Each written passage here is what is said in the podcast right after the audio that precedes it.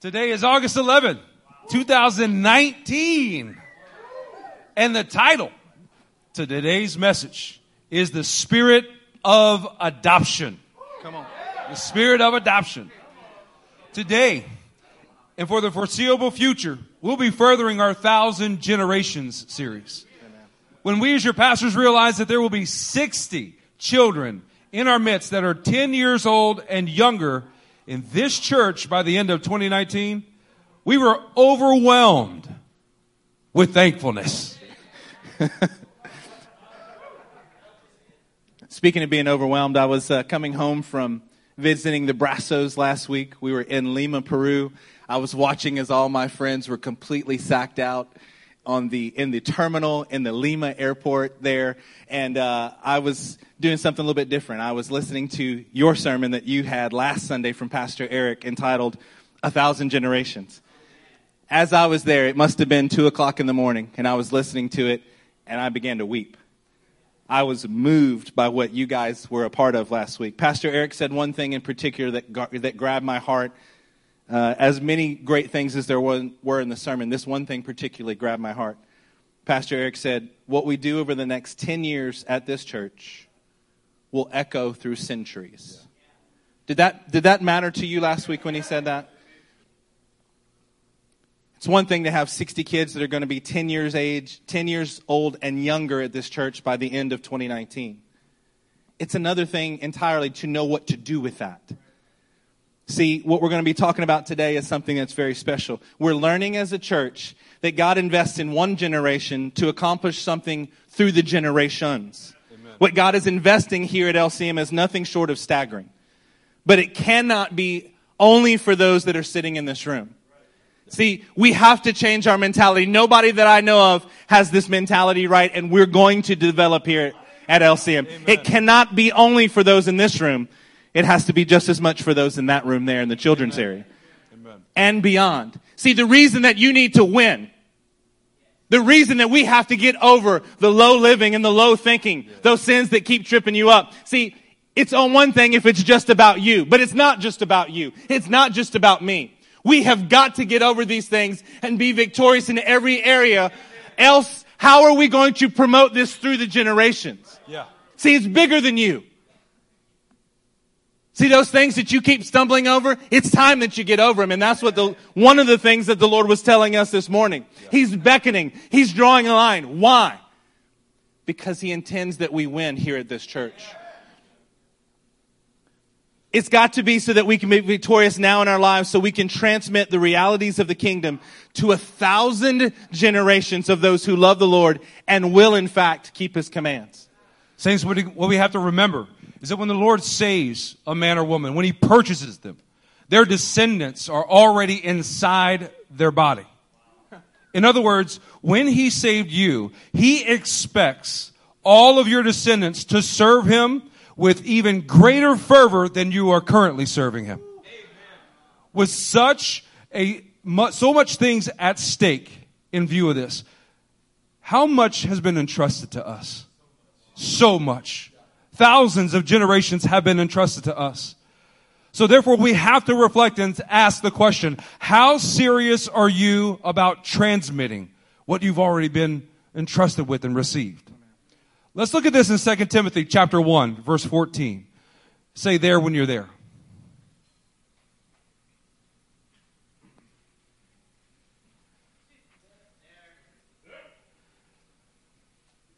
Second Timothy 1:14 Guard the good deposit that was entrusted to you. Guard it with the help of the Holy Spirit who lives in us. Well, this scripture lays out a clear directive that what the Lord has been teaching, He's been training, He's been rebuking and correcting us about in regard to our families and generations is that a deposit that must be guarded in us has to be done with the help of the Holy Spirit. Y'all need the Holy Ghost to guard what God's given you. As we continue in our thousand generation series, we want to start off today speaking about a special event, an extremely special event that we had the opportunity to participate in this week. Mr. Cody James Schmidt was adopted by the Stevens family three days ago. In an official ceremony before a judge in Harris County. And now he stands before us as Cody James Stevens. Oh, it gets even better than that. There's also with him Wendy Stevens. Going into the next generation, there is Moshi Stevens. Come on now. This is something to be celebrated. Come on, adoption is such a glorious act. It's such a glorious thing in the natural realm, and it is absolutely core in the concept of the kingdom. When we're talking about a thousand generations, you may be thinking, uh, look, but Pastor, I'm not married yet. See, and so this topic is, is a long way off for me, so I'm listening, but I'm listening a little bit different maybe than I should. Or maybe you're thinking, look, I've already raised kids. I've got kids that are adults now. Look, they're gonna, they're kind of done, do, gonna do what they're gonna do. This concept of a thousand generations is applicable to every single person in this room. Yeah. Yes. Today, it's applicable to you. Yes. See, because in addition to speaking of natural born sons and natural born daughters, what we're talking about are spiritual births. We're talking about Yes. supernatural children that each of us must be looking at and looking after for us to accomplish the thousand generations. As usual, we can see that God's people, the Jews, are way ahead of us on this concept. And we're going to learn from a first century rabbi as he addresses the concept of adoptions today. Let's all turn to Romans chapter 9, and we'll start in verse 3.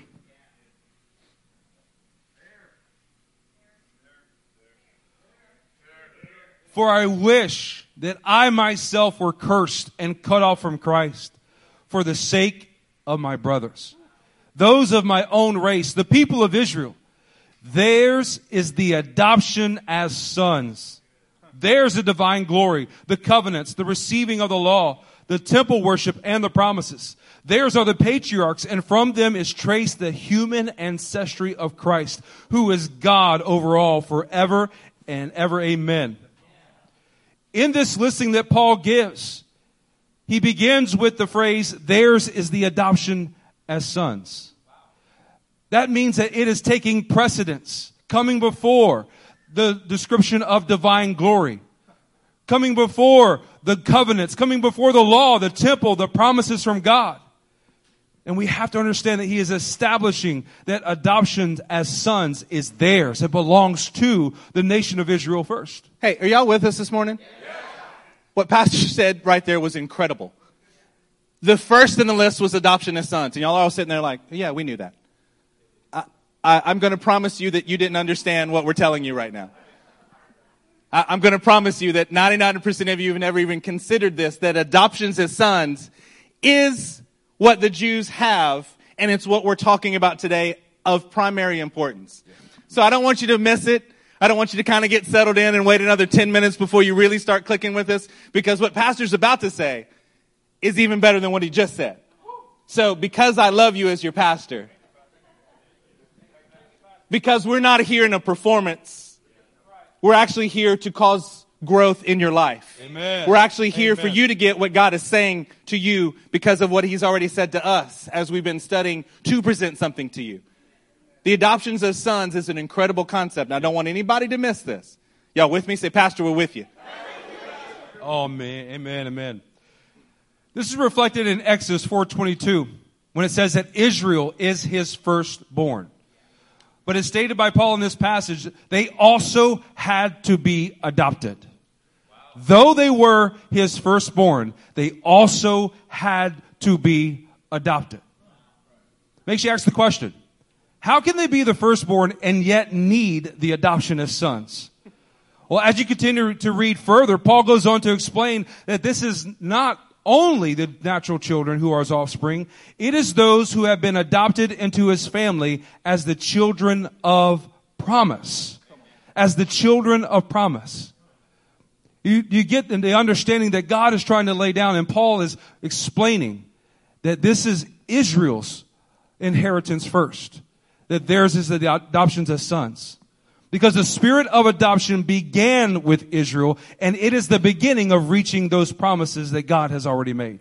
Come on, let's look at another passage in Romans 8. You're almost right there. Romans 8, 23. And we're going to begin to read. It says this, not only so, but we ourselves who have the first fruits of the Spirit groan inwardly as we wait eagerly for our adoption as sons, the redemption of our bodies. For in this hope we were saved. But hope that is seen is no hope at all. Who hopes for what he already has? But if we hope for what we do not yet have, we wait for it patiently. Come on. So which one is it? Do you have the adoption of sons or are you longing for it? Yes. Yes. Oh man, I love my church. Yes is the answer. The truth is, is that Cody has long since been treated as a son in the Stevens household. From the first day he came in, they treated him like a son. But on Thursday, there was a special redemption that came about. There was a special process that was offered to Cody in a special way. See, now he's offered the character, the reputation, the body of work of the entire Stevens family through this adoption. Man, doesn't that make you want to long for adoption? Don't you want to be adopted into what God is doing? See, we participate in Israel's family banner. Let's not forget this. It's Israel's family banner that we get to participate in. How? Through the spirit of adoption. Yeah. This is what allows us to walk in and start walking around like we own it. But it's not that we own it. We get to participate in it. Amen. See, the truth is, is that only Jesus Christ, that Jesus Christ was the only begotten of God.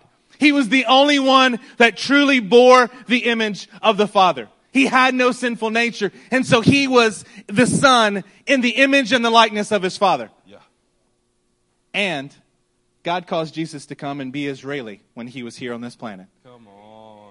Through the firstborn. See that Jesus restores the image of God, born of a woman, but without a sinful nature. All the rest of us, somebody say all of us, All of us. all the rest of us are adopted into what God is doing. And that is the spirit of adoption that we're talking about today. Because the spirit of adoption is the hope of our salvation. Amen. Let's look at this further in Romans chapter 8 in verse 15. For you have not received a spirit of slavery, leading to fear again. But you have received a spirit of adoption as sons, by which we cry out, Abba Father. The Spirit Himself testifies with our spirit that we are children of God. And if children, heirs also, heirs of God, and fellow heirs with Christ. If indeed we suffer with Him so that we also may be glorified with Him. The spirit of adoption as sons is good news. That is the, the good news that is preached, that we have the ability to participate in the sonship that God is offering. And we are able to stand confidently with the testimony that we are His sons because His Spirit testifies inside of us by that cry that comes out, Abba Father. You know, Cody, Cody, when he was adopted, received the Stevens name. He was able to testify receiving that sonship. Hours after receiving the Stevens name, he was opposed by distant relatives, which means that he began to walk under that Stevens family banner. Oh, he inherited something beautiful, saints. We have to ask the question, does the Spirit of Christ in you testify that you are united with LCM? Does the Spirit of Christ inside of you testify that you are united with the body of Christ? And also, does the Spirit of LCM testify that you belong here? We absolutely want you here. We labor in pouring out our lives, washing the feet of the saints on a daily basis because the spirit of adoption is what drives us to want to offer it to you. Yeah. It's an honor to be adopted. It's an honor to be adopted into the body of Christ. And even more so, it's an honor to be adopted into the family of LCM. You have to evaluate what are you crying out? What is coming out of you in those times of distress? Is it Abba Father? Or is it the cry of a slave that says, this is restriction, I hate it and I want to cast it off? Receiving the spirit of adoption is more than just attendance as a requirement to be part of a membership or a roster. That's not the spirit of adoption. Because the spirit of adoption is the testimony that we belong to Him, that we reflect the family of God, and that we are in harmony with the family of God. Yeah. Let's turn to Galatians chapter 5 and verse 25. Galatians 5:25. The reason that as your pastors we are trying to be so crystal clear in what we're saying. The reason that as your pastors we were moved in our own hearts by the prophecies that came forth this morning. See, we're trying to have the same heart that Jesus Christ has, and it's the spirit of adoption. Yeah. It says that we want you to be a part of it, but you also need to recognize that it is a great honor. Can you imagine if, if the Sutherlands tried to adopt someone and the moment that they walked into their our house, we've given them our name, we've given them everything, and they go sit in a corner and decide that they want to critique everything that we're doing. Just as silly as that is, is what we're trying to get at the heart of what's going on here in this church. Galatians 5:25 says this, since we live by the Spirit. Come on, somebody say live by the Spirit. Live by the Spirit. Do you hear the beginning of that? Since you're living by the Spirit, also let us keep in step with what the Spirit is doing. This is us trying to keep in step with what the Spirit of God is doing today. Come on, is your life keeping in step with the Spirit? Is your life keeping in step with what God is saying? Because there should never be a time that you are not bearing fruit in the kingdom because of the Spirit of adoption. You don't age out. You don't have to wait till you get to a certain point because of the spirit of adoption. You are supposed to be fruitful at all times in your life. Amen. When you're 15, you need to be fruitful for the kingdom. Amen. When you're 55, you need to be fruitful for the kingdom. Yes. This idea I'm learning as I get into my mid 40s now. I'm learning things and I'm trying to pay attention and be very, very mindful of them. My uh, father-in-law was in town this past week. He is almost 78 years old so full of wisdom, so full of skill. And every once in a while, just on an off moment, what I'll hear in my father in law surprises me. He wonders where he's supposed to fit in. Just small comments that'll eke out of what he's saying that maybe his best days are behind him. I mean, you know, after all, he's almost 80. The spirit of adoption does not let us think those things because they're untrue in the kingdom see what my father-in-law can do and what you can do. If you've already raised your kids, then you know what you're doing. You're helping to make sure that this is multiplying through the generations because of the spirit of adoption. We're all aiming for a thousand generations. So you got one. Great. Maybe you got grandkids. Fantastic. Now we're talking three. What about the rest of the generations? See, this is what you're supposed to be doing. Now is the time for you to be pouring into us. Now is the time for you to share with us and make sure that we're all doing this together. Amen. See, I love it when my father in law talks to me and says, Yeah, that's not that big of a problem. And I'm going, uh, I, I, The reason I'm talking to you is because I thought it was a big problem. He's got perspective that I don't always have. He's got understanding. He knows what will work over the course of time, and I can be instructed from him. There is no one in this room that is beyond being useful for the Lord. There is no one in this room. I want to encourage you. Your best ministry days are not behind you. Yeah. I don't care what you have already accomplished, and God bless you for accomplishing whatever you've accomplished. But we are not building kingdoms unto ourselves, measuring what we have done. The standard is a thousand generations. Yeah. We've all got plenty of work to do. Amen. We've all got it. Yeah. Amen. The spirit of adoption builds sons who build the house. Come on now.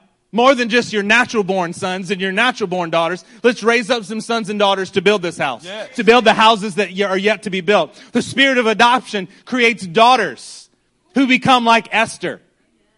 Adopted and adorned. Yes. With the boldness and the usefulness of the heavens. The spirit of adoption creates sons who view the father's heart and the success of his work as their own.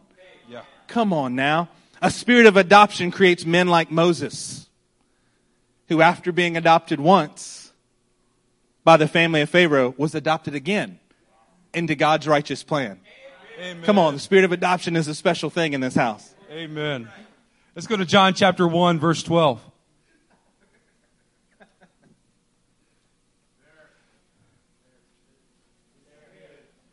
Amen. I love this church. I love our church. I love my church. I love all of us. Because I love the spirit of adoption and being able to bear witness of what God has been doing in this house, transforming lives and bringing people into the kingdom. John 1 12. Yet to all who received him, say received. Received. To those who believed, say believed, believed. in his name, he gave the right, say right, The right. To become children of God. Amen. Children born not of natural descent or of human decision or husband's will, but born of God. Amen. This scripture is clearly speaking of the spirit of adoption by having these three elements that first you are receiving salvation. You're receiving Jesus and who he is. It therefore requires for you to demonstrate through trust grounded obedience. That is believed. Demonstrate it with action that Jesus is actually Lord of all your life. With those two things, you therefore have access to the right to become children of God. Come on. Not done through human effort, not done through the will of yourself or someone else, but it is the Holy Ghost work that is transforming you into being a son and daughter of the living God Come on. born of God. Because the spirit of adoption gives us the right to become sons and daughters. Come on. If you don't understand that, just talk to Cody Stevens today. John chapter 10. Turn with me there to John chapter 10 and verse 16.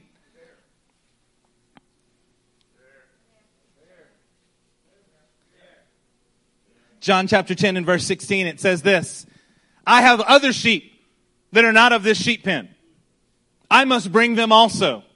They too will listen to my voice, and there shall be one flock and one shepherd. Other sheep? What does that mean?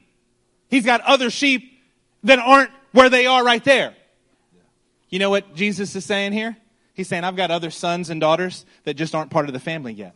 See, I've got a spirit of adoption and I know that I have more room for people to be a part of my family and I'm looking for them to bring them in. My family isn't done yet.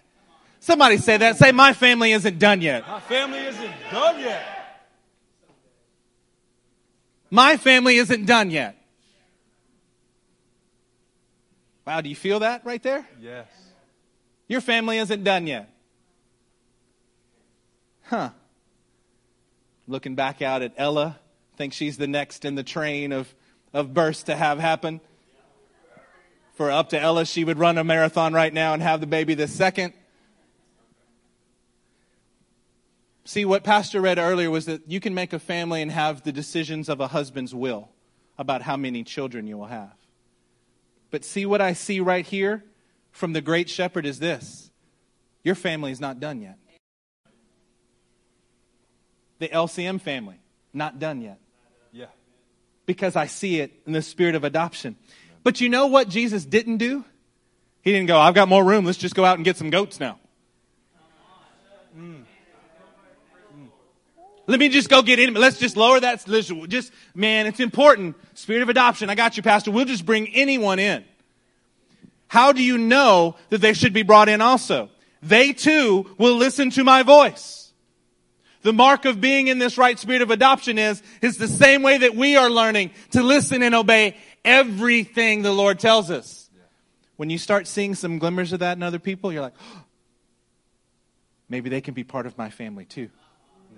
Maybe they can come in because of the same spirit of adoption that transformed me is going to be able to transform them. See, because there's one flock. Somebody say one flock. One flock, It says one shepherd. Somebody say one shepherd. one shepherd. See, there's one spirit. There's one baptism. There's one hope. There's one Lord. This is what we're talking about. Is you got to come in and be a part of what's already been established. Amen. Look to the rock from which you were cut, from the quarry from which you were hewn. It is one standard that we are going here. And it's because Jesus Christ longs to adopt. Yeah. Man, what a beautiful thought. The spirit of adoption is the very heart of Christ. Amen. Let's look at this further in Ephesians 1, verse 5. That longing that God has to adopt.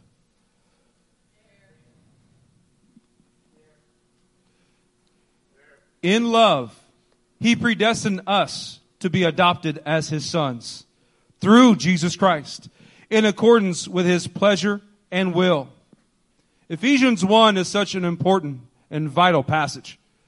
Many people exegete this passage incorrectly because they don't understand the pronoun usage throughout this passage and this entire epistle. The word us to be adopted as his sons through Jesus Christ is speaking of the nation of Israel. The us is speaking to Jews.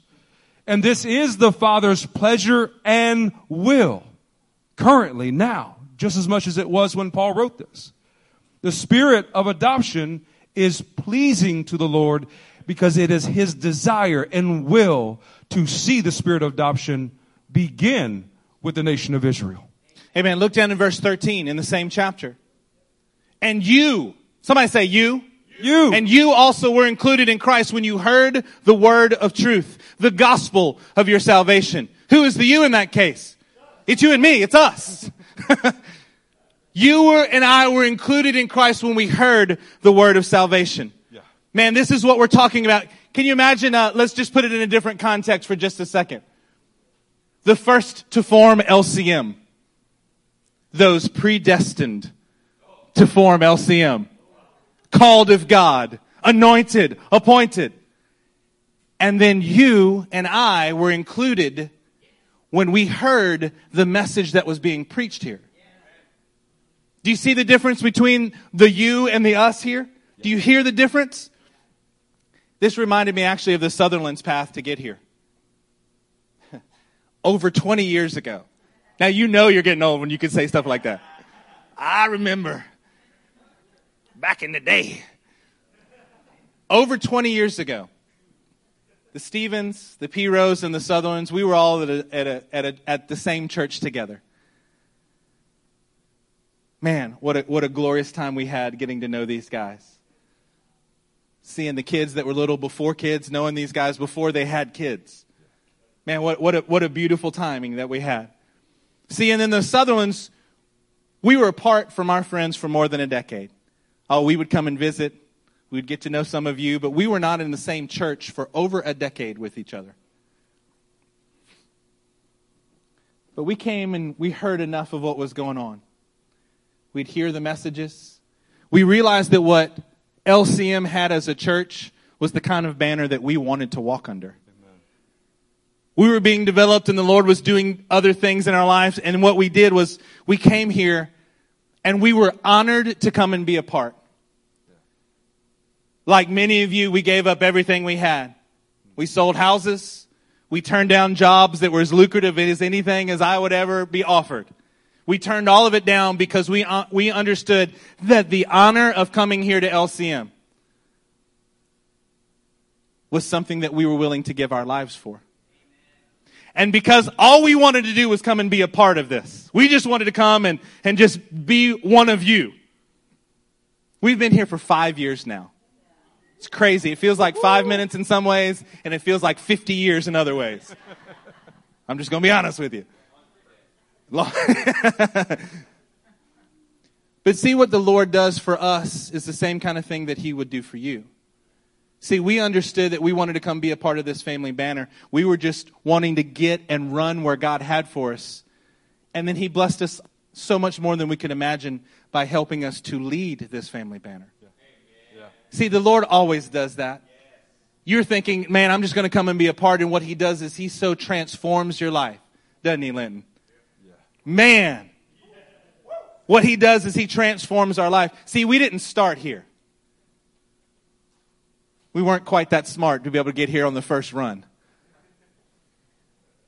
But we're so honored to be here that the Lord has tethered our heart forever to this place.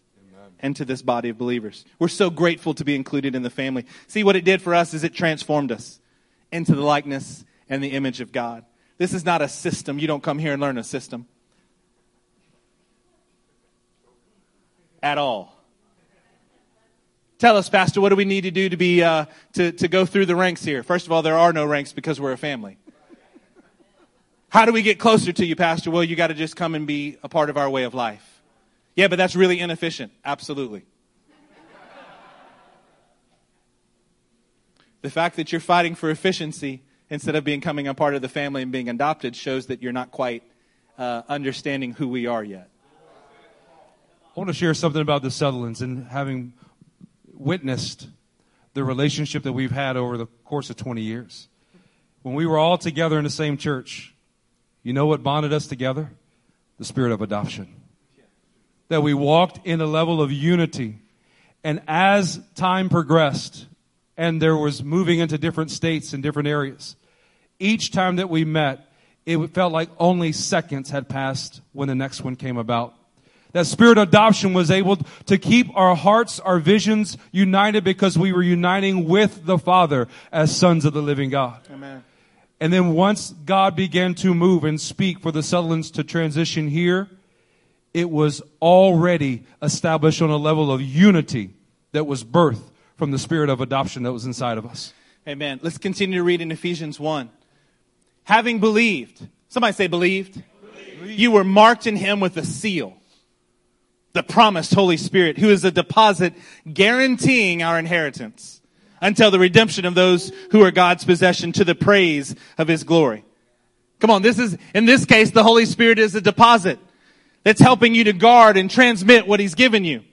See, you yourself remain an inheritance for the Lord.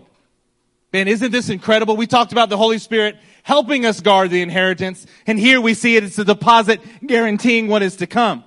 Man, the spirit of adoption is what allows you and me to be included in the very kingdom of God. Amen. Let's look at Romans chapter 2, verse 14.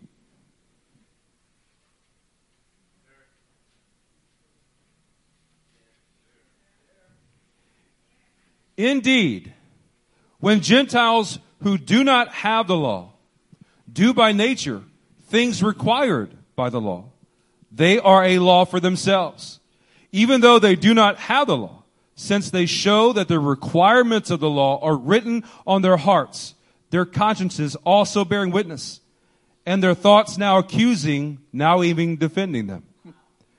We read this and we begin to see that spirit of adoption.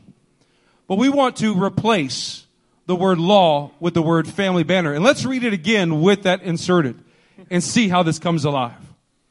Indeed, when the Gentiles who do not have a family banner do by nature things required by the family banner, they are a family banner for themselves, even though they do not have the family banner. Since they show that the requirements of the family banner are written on their hearts, their consciences also bearing witness, and their thoughts now accusing, now even defending them. The qualification to be adopted into the family banner of God and the family banner of LCM is to have the spirit of adoption. This is so crucial. Because at a time when you didn't have a family banner, but instinctively you began to do the things required in a family banner. You began to show that you were qualified to join the family banner of God, to join the family banner LCM through the spirit of adoption. And this is what we all must walk under. What you're doing is, that is coming from your heart is a result of being led by the Spirit. But this is not for those who just hear the law. Let me put it more into a relative term. That this is not just for those who watch us from a distance, who listen to an audio message or sermon of LCM or watch it on YouTube. But this is for those who obey it. And what I bear witness in this room that there are men and women of God who demonstrate the evidence of that spirit of adoption, that qualification because of the obedience that you have to that family banner. A true son sees the law, the family banner, as an empowerment, but a slave sees the family banner as a restriction. You know what? A true son sees the law, the family banner, as empowerment. But a slave sees the family banner as a means of restriction. You know where we see this the most is in children's church. And I'm not talking about the children themselves. I'm talking about those that have been assigned to take care of them. When asked to do children's church, what is the response? What is the cry that comes out? Oh man, this is a restriction. I got to go slave away again. Or do you see it as an empowerment, as an opportunity to pour into the lives of the next generation and raise them up as an inheritance for us to come? The spirit of adoption is the qualification to be under the LCM family banner, and we must embrace it. Are you starting to see why we do things the way that we do? I've been at other, other churches that will remain nameless and I will put the word church in a quote, in air quotes for us while we're doing it. so desperate for people to come serve in the children area that you could literally attend one Sunday and the next Sunday be serving in the kids area. See, we don't want you to come and do that because we're building a family here. Yeah. It's an honor to get to serve in this house. Amen. It's an honor to build what the Lord is building here. See, we don't begrudgingly do anything. We're looking at it as our greatest honor. Amen. And in light of a thousand generations, what better place can you serve than in a kids area? Yeah. What better place can you? Let's turn to Galatians chapter 4. Galatians 4 4.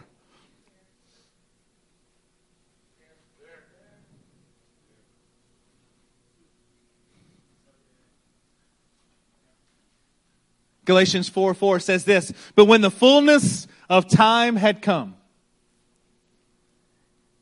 God sent forth his son, born of a woman, born under the law, Israel's family banner, to redeem those who were under the law, that we might receive the adoption as sons. Do you hear how prevalent this thought is throughout the entirety of scripture? Yeah. But what did God do here? He sent one son to save another. He sent his firstborn to come and save us through the spirit of adoption, through the spirit of redemption, so that we can receive adoption, the full rights of sonship. Man, as I was sitting there looking at Cody in court the other day, it, it's, I started thinking about the full rights of sonship. Yeah. Everything that that means. You know, when you graduate from college, they have this phrase that they use. Uh, now, according to blah, blah, blah, blah, blah, blah, blah, blah, according, you would now have the rights, honors, and privileges appertaining to your degree. It's fancy words, right? It's fancy. Right, Kayla? See, Kayla, Kayla's heard a few of those. She knows. You get the rights, honors, and privilege of what you've just been granted. When I hear the rights of sonship, he's going to give us the right to be adopted as his sons. Amen. We get the full rights. We get everything that's been entitled to a natural born son, but because of the spiritual adoption, we have the exact same rights. That's a special thought today. That is. Let's look at verse 6 in the same passage. And because you are sons, God has sent forth the Spirit of His Son into your hearts, crying out, Abba, Father. Abba, Father. Therefore, you are no longer a slave, but a son. And if a son, then an heir of God through Christ. Do you hear the echo of what we read earlier in the book of Romans? That this is at the center of Paul's heart and it keeps influencing every epistle that he's writing to every single church. He wants the body of Christ to get this revelation. That that cry of Abba Father is that evidence of the spirit of adoption, is the evidence that you are a son and daughter of the living God. We need to be in those positions where the pressure is on our shoulders. And we raise our head and our hands to heaven and we begin to let that spirit of adoption move through us and cry out, Abba Father. And you know who begins to bear witness to that? Our children around us. They hear us cry, Abba Father, and they want to participate in that same spirit of adoption and join us in that relationship. Because when you get the revelation that you are no longer a slave, but you are a son and an heir, you become an empowered son and daughter of the living God. The spirit of adoption has the capability and the power to move us from being just slaves to now being his sons and his daughters. Amen. Turn with us to Revelation chapter 7 and verse 9. Revelation 7 9, it says this. After this I looked, and there before me was a great multitude that no one can count. From every nation, tribe, people, language, standing before the throne and in front of the Lamb. They were wearing white robes and were holding palm branches in their hands. You know what this verse reminds me of? That this spirit of adoption is designed to be built from every family under heaven. That one, there might be one bride, there's one body of Christ, but it's made up of every family, every nation, every tribe, every people group. See, the spirit of adoption is looking for people to be brought in. The spirit of adoption is what builds the kingdom itself. Amen. Reading Revelation, I began to reflect on some of the things that God has done in my life, particularly my early years, around the age of 17 and 19. I had received that spirit of adoption, was born again, but I was also a part of my family's business. And that just so happened to be money lending. Yeah. I had a really hard time with this. I would go to work and read the word and feel convicted as I'm making phone calls for collection. I couldn't identify with this family business. I love my father, I love my uncle, but it wasn't me. But what I did see was something in the Brown family, Charlie and Joe, that I wanted to replicate. You know, the truth is, when I was born, I was born brown. But not necessarily being born a brown, being in the brown family. What I saw inside of them was the ability to develop craftsmanship, being able to be skilled in construction. A man with a family that is full of integrity and building a family banner that is ministry minded. Amen. I wanted to replicate what I saw in Charlie and Joe. In addition to this, it made me reflect on the ethnic diversity of the Piro family banner. What we've been able to partially confirm is that we are some percentage of Chinese, some percentage of African, some percentage of French and European, but who knows what else is in the mix of the Piro family banner.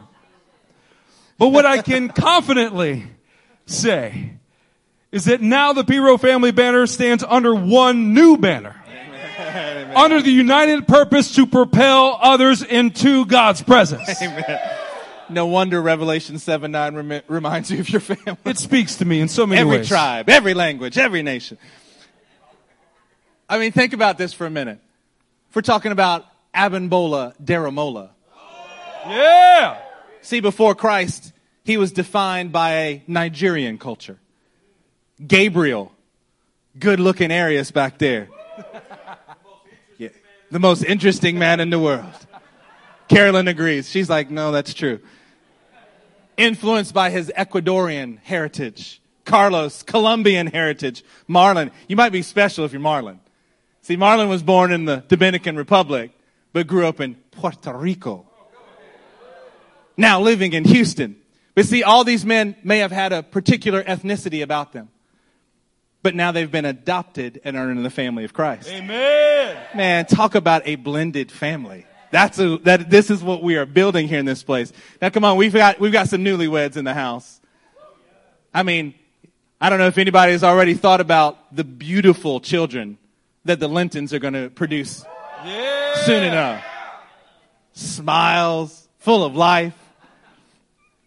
And I know, because I'm your pastor, I know you people. I know that you've already tried to figure out what color of mocha that Abimbola and Jess's children are going to be. See, I know. Abimbola's hair, Jess's eyes. Uh, see, I know what you're trying to do. You're trying to mix and match these to see what this is going to be. See, we're not divided here. We're united because of our diversity. Yes. Yes. I think about Cody and Wendy. I keep going back to your family, Cody, because it's been such a blessing this week. You realize that Cody and Wendy are together as a result of LCM's first long term mission commitment. And now we don't just have Cody Stevens. Now we don't just have Cody and Wendy Stevens. Now we even have Moshe Stevens Amen. that is a beautiful mixture of what God is doing here. See, we're not designed to be homogenous. Somebody say homogenous. Homogeneous. We're not just supposed to put us all in a blender and just mix it up and get out what we get out. See, because we're not divided by our differences, but we're united under a single banner. Amen. Being of equal value in the kingdom does not erase the beautiful diversity. That every tribe, every nation, every tongue is supposed to be walking under a singular banner. This is one of the, my favorite parts about this church, and I said it many times, and I'm going to keep saying it because I love it. I love that we have so many people from so many different nations ethnicities, backgrounds, languages, tribes. I love my church. Amen. See, when this is done in you, though, when you really get this down in you, when you really understand the spirit of adoption, you know what God does? Is He's going to start sending you sons. He's got, he, he's, he begins to send this when your heart is consumed by the things that his heart is consumed by. When your heart is consumed by the spirit of adoption. When you know that this family isn't done yet. See, he starts sending you sons and daughters Amen. from the nations. And he's promised that to this church. Come on, church, say it with me. We aren't done yet. We got more work to do. Let's turn to Romans 11, verse 13.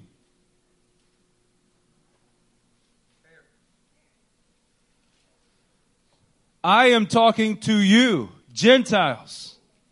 Inasmuch as I am the apostle to the Gentiles, I make much of my ministry in hope that I may somehow arouse my own people to envy and save some of them.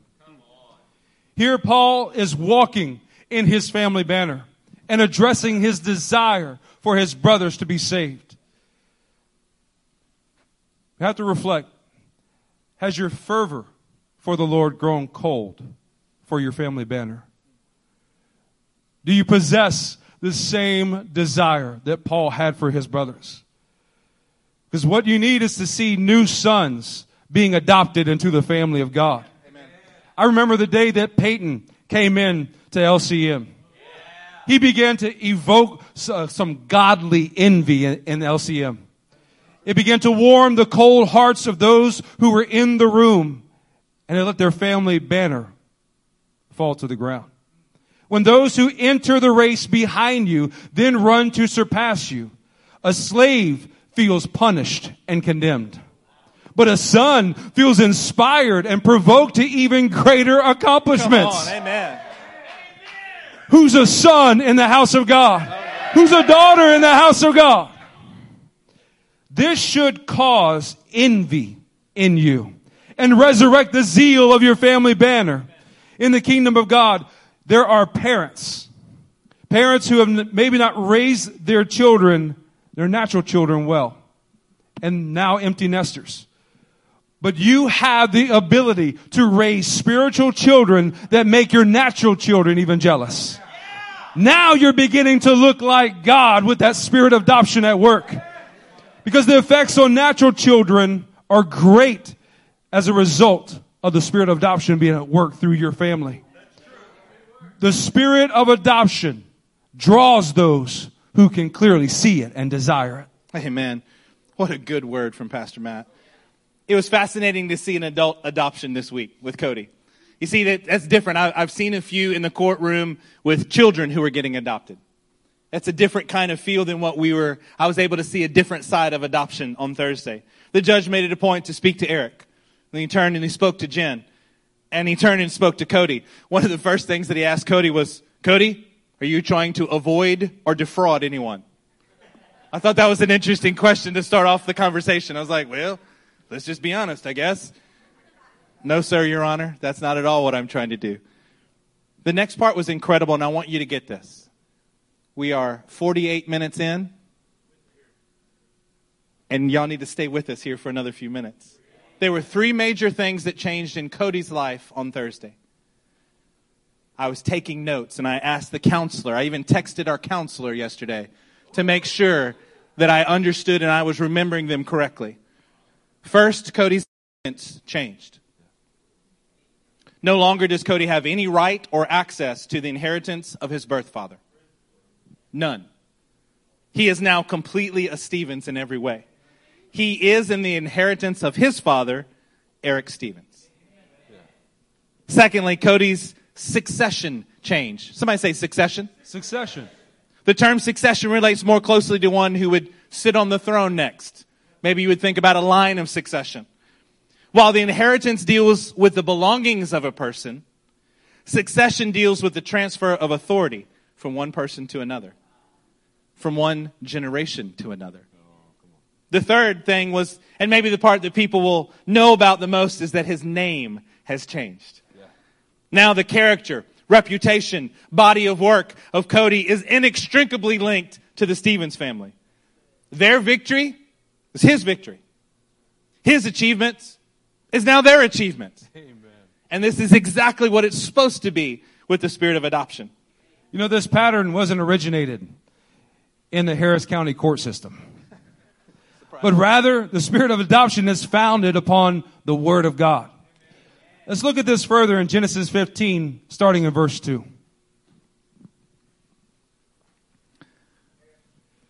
By the way, this may be a world record for us. Turning to Genesis at the 50th minute of our sermon. that was just for you guys. But Abram said, O sovereign Lord, what can you give me since I remain childless? And the one who will inherit my estate is Eliezer of Damascus. And Abram said, You have given me no children, so a servant in my household will be my heir. Why did Abraham or why did Abram feel this way? It's because he possessed the spirit of adoption. His attitude was, I may not have my own kids, but I'm going to make sure that someone else gets to inherit everything that I have built. Eliezer was from Damascus. I mean, he was a foreigner. He was from a nation that was an enemy of God, from the wrong side of the tracks. But now, because of the spirit of adoption in Abram, he is in line to be an heir to the father of the faithful. God rewarded Abraham's desire to act in the spirit of adoption by blessing him with his own offspring that would inherit his family banner.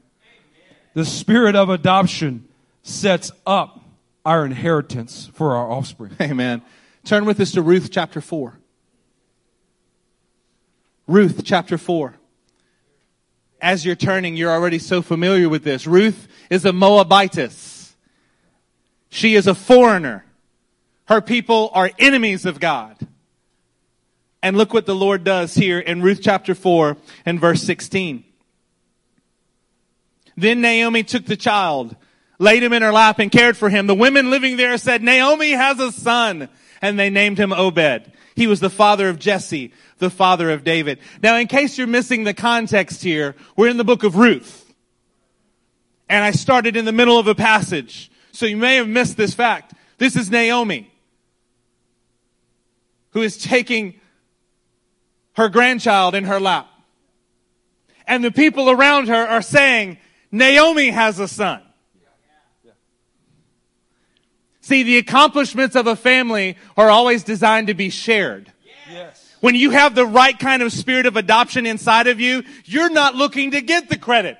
You're not looking to clarify so that everybody understands who gets the rights, the bragging rights here. When you're really part of a family, you're so excited. Oh, I, I, I literally had this happen one time was at another place and someone came up to a friend of mine and said, Hey, that was the best sermon that I've ever heard you preach. And he listened to it. They explained the sermon. Somewhere halfway through, he realized that he wasn't the one that was preaching, that it was me. And I said, Well, what did you do? He said, I took full credit for it. I said, I said, You did that? He's like, Of course I did that.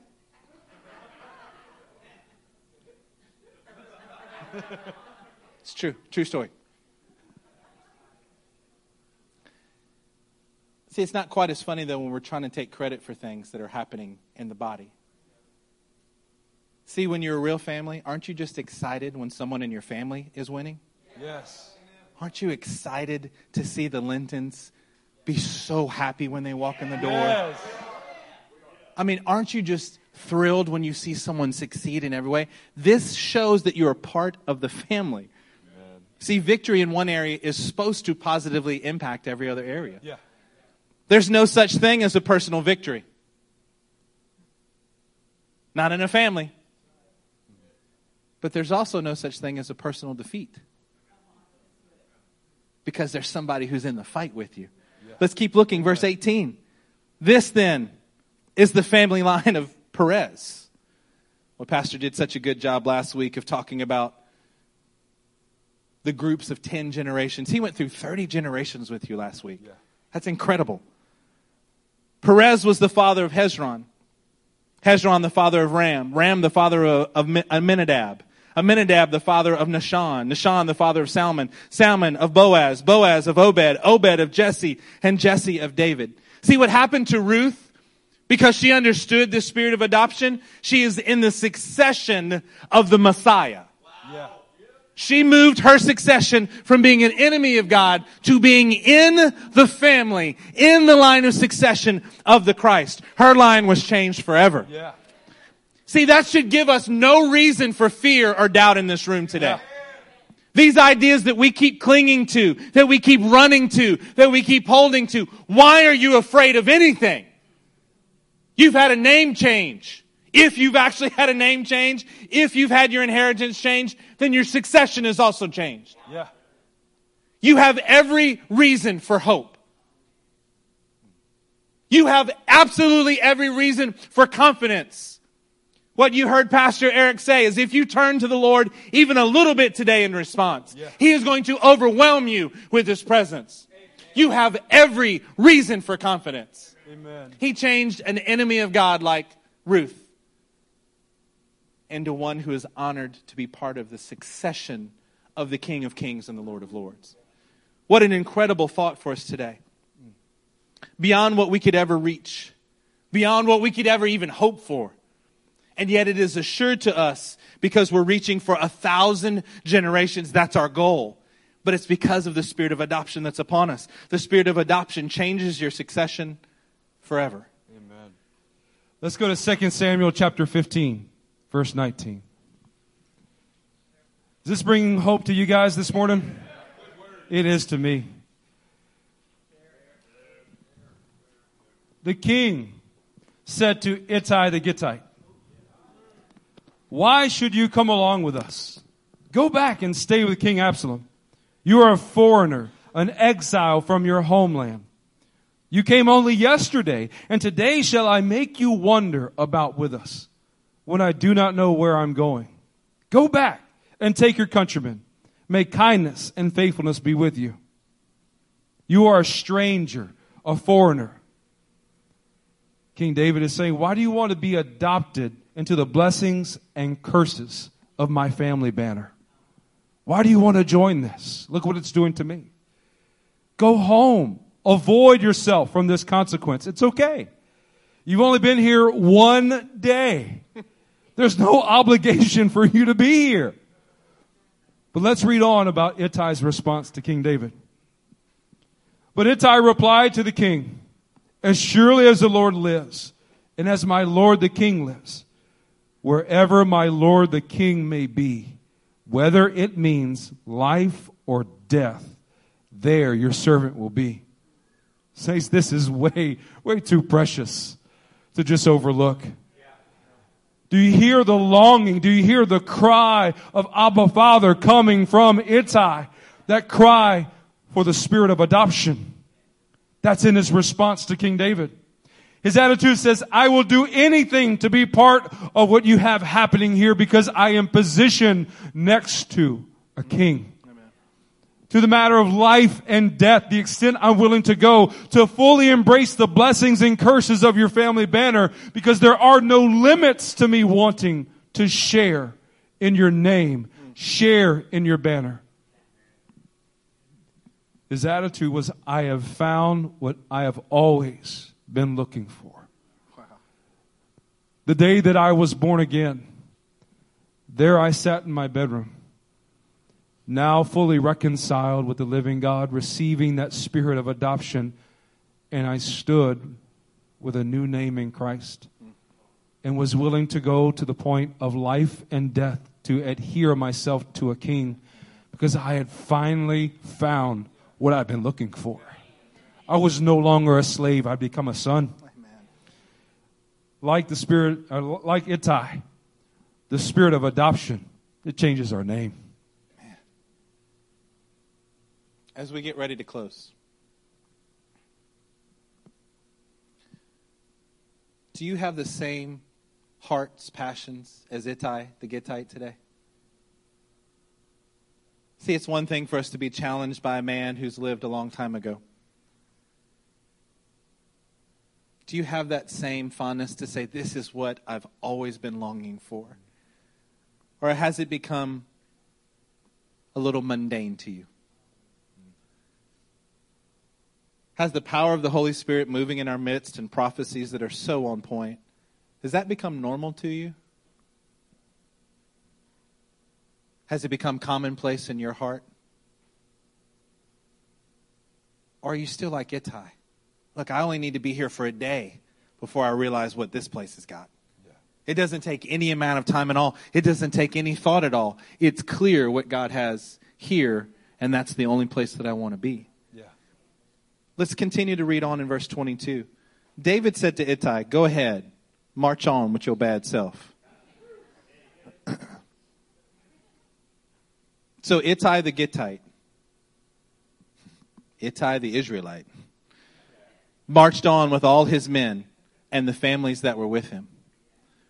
See, Ittai and all his men and all the families. Do you hear that progression there? Ittai, one life. All the men that are with you, one family, one tribe. And all the families that are with you, that nation that you're building there. Yeah. You go on with your bad self because you've picked the right thing. Yeah. Do you know that Ittai becomes a general over a third of the forces that Israel possesses? A third.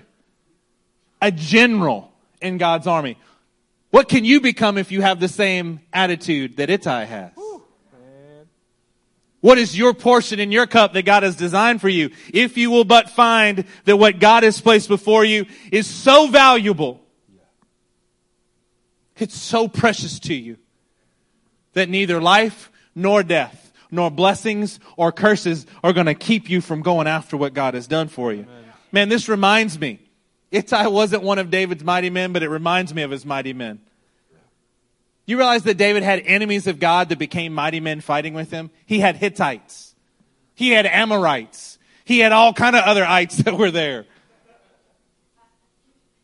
Many enemies of God who were turned into something legendary, epic, because of this spirit of adoption that came upon them. I'm reminded of Ephesians chapter 3 and verse 14.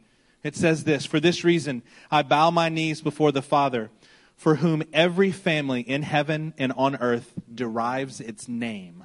Come on. See what we can lay down when we first become a believer. You cannot be anything other than a Christian first. Yeah. You can't be Ecuadorian or Nigerian or American or Ivory Coastian or Cracker Whiten. See, you can't be anything before you're a Christian. But you know what happens? When you lay those things down, as you mature, you know what the Lord allows you to do? He allows you to celebrate the differences in your family. You can enjoy them. It doesn't remove male and female. He's saying that your value in the kingdom is no longer based on whether you're male or female, Israeli or not. He's saying your value is the same, but we still have males and females in the room, don't we? See, we're able to enjoy the differences once we understand that our name is derived from the heavens. Amen. We have a singular name, and that is the unity that we're talking about. We're each to get our name from Him because He's adopted us. Amen. The spirit of adoption gives us our name, our identity, and our reputation. Let's go back to Ephesians chapter 1, verse 13. And you also were included in Christ when you heard the word of truth, the gospel of your salvation.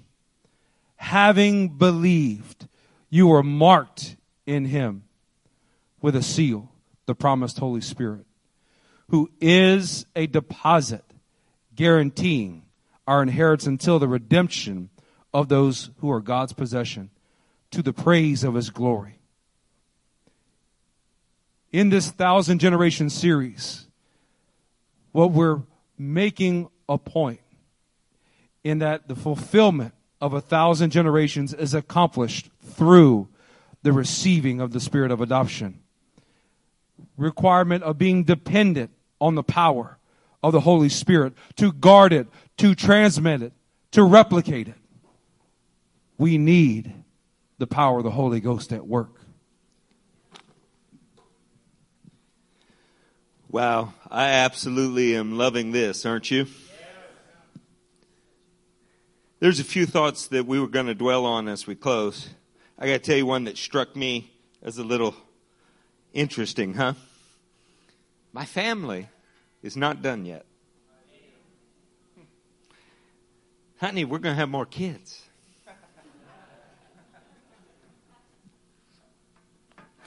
If you don't understand that, at every age in here. Even if you've had a vasectomy, you need to look at your family and say, We're going to have more kids. The spirit of adoption means that you are having more kids. I want to tell you that it is not just a spirit of adop- adoption. Acts 1 8 says it this way But you will receive power when the Holy Spirit comes on you and you will be my witnesses in Jerusalem and all Judea and Samaria and to the ends of the earth. After he had said this, he was taken up before their very eyes and a cloud hid him from their sight. The very last thing that Jesus said to them was not that they had received a spirit of adoption, but more like they had a spirit that would help them to make other sons through adoption. See, we've been talking a great deal about you being adopted. But the power and the presence of the Holy Spirit comes upon you so that others can be adopted. That is how you get to a thousand generations. Listen, it's about time we hit our spiritual puberty.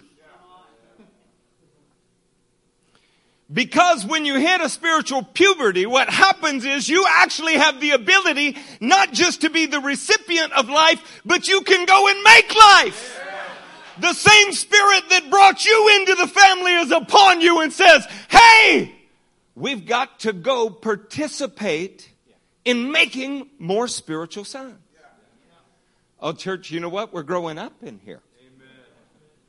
Something happens that's kind of interesting. This all began in Jerusalem. Jerusalem was having revival. But when it moves to Judea, if, if the fire had waned a little bit in Jerusalem, they see what's happening on, what's happening in Judea, and they're like, oh, oh, don't, don't forget us, Lord. You started with us, but it provokes something in you to see new sons come in. This is what Matthew was talking about when Peyton came in. It's also true when Linton came in. It's also true when so many of you came in. It reminds all of us what it was like to be adopted as sons in the kingdom. And you start wanting to fan back into flame something that was happening in there.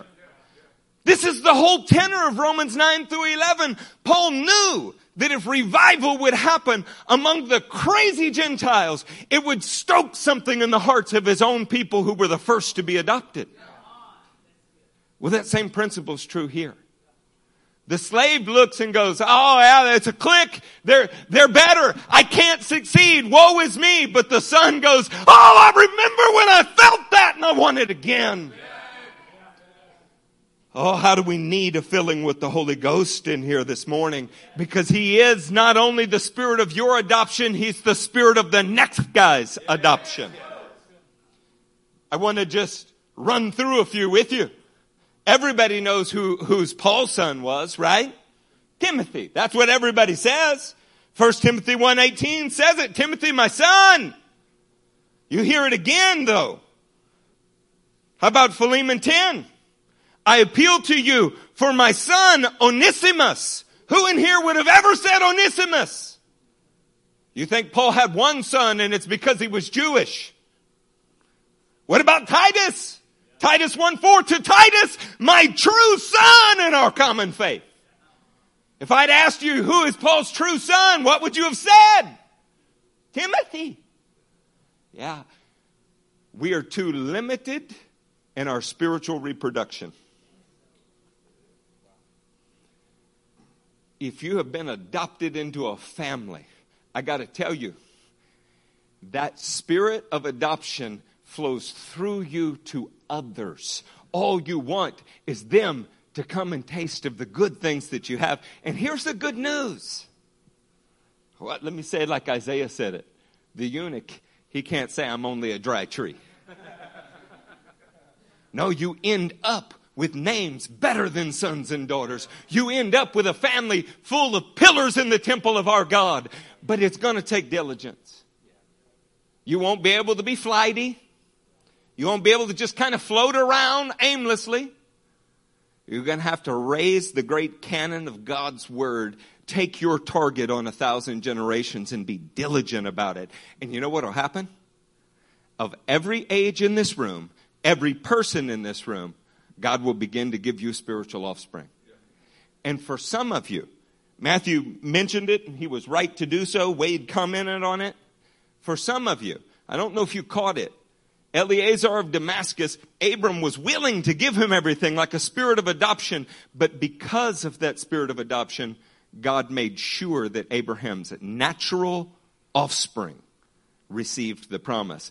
For some of you, the very best way to redeem what you can't redeem that was in the past is to move forward adopting in the future. Spiritual son, spiritual son, spiritual son.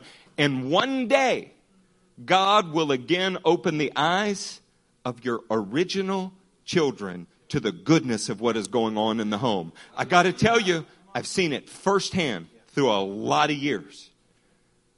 Today, we don't just want to come into Christ as adopted sons.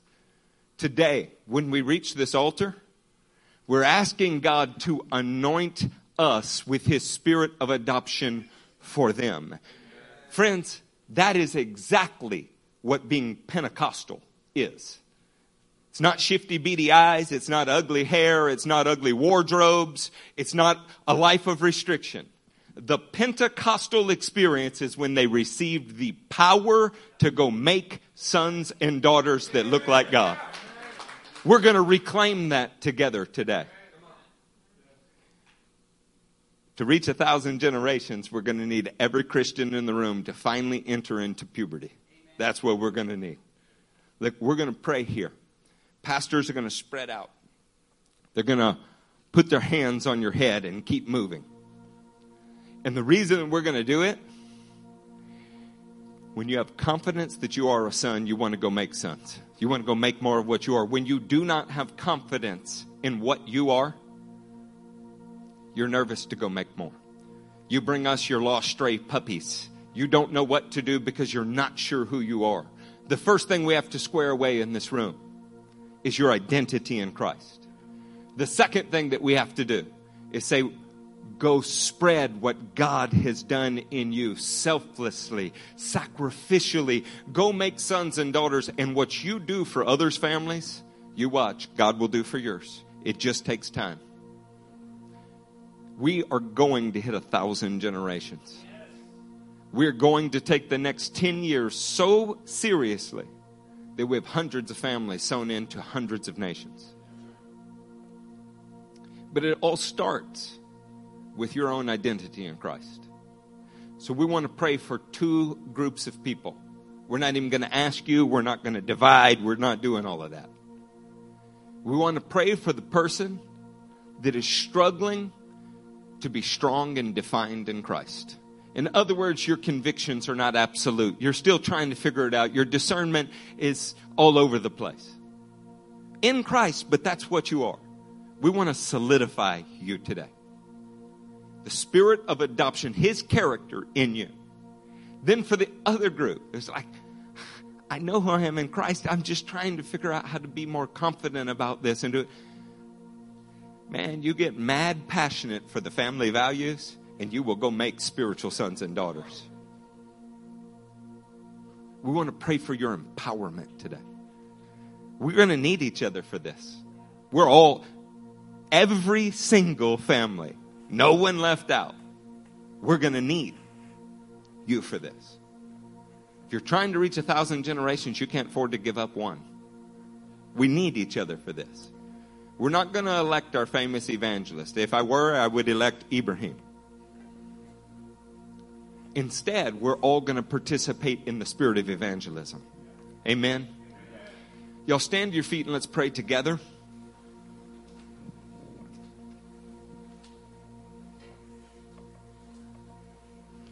It wasn't just Paul.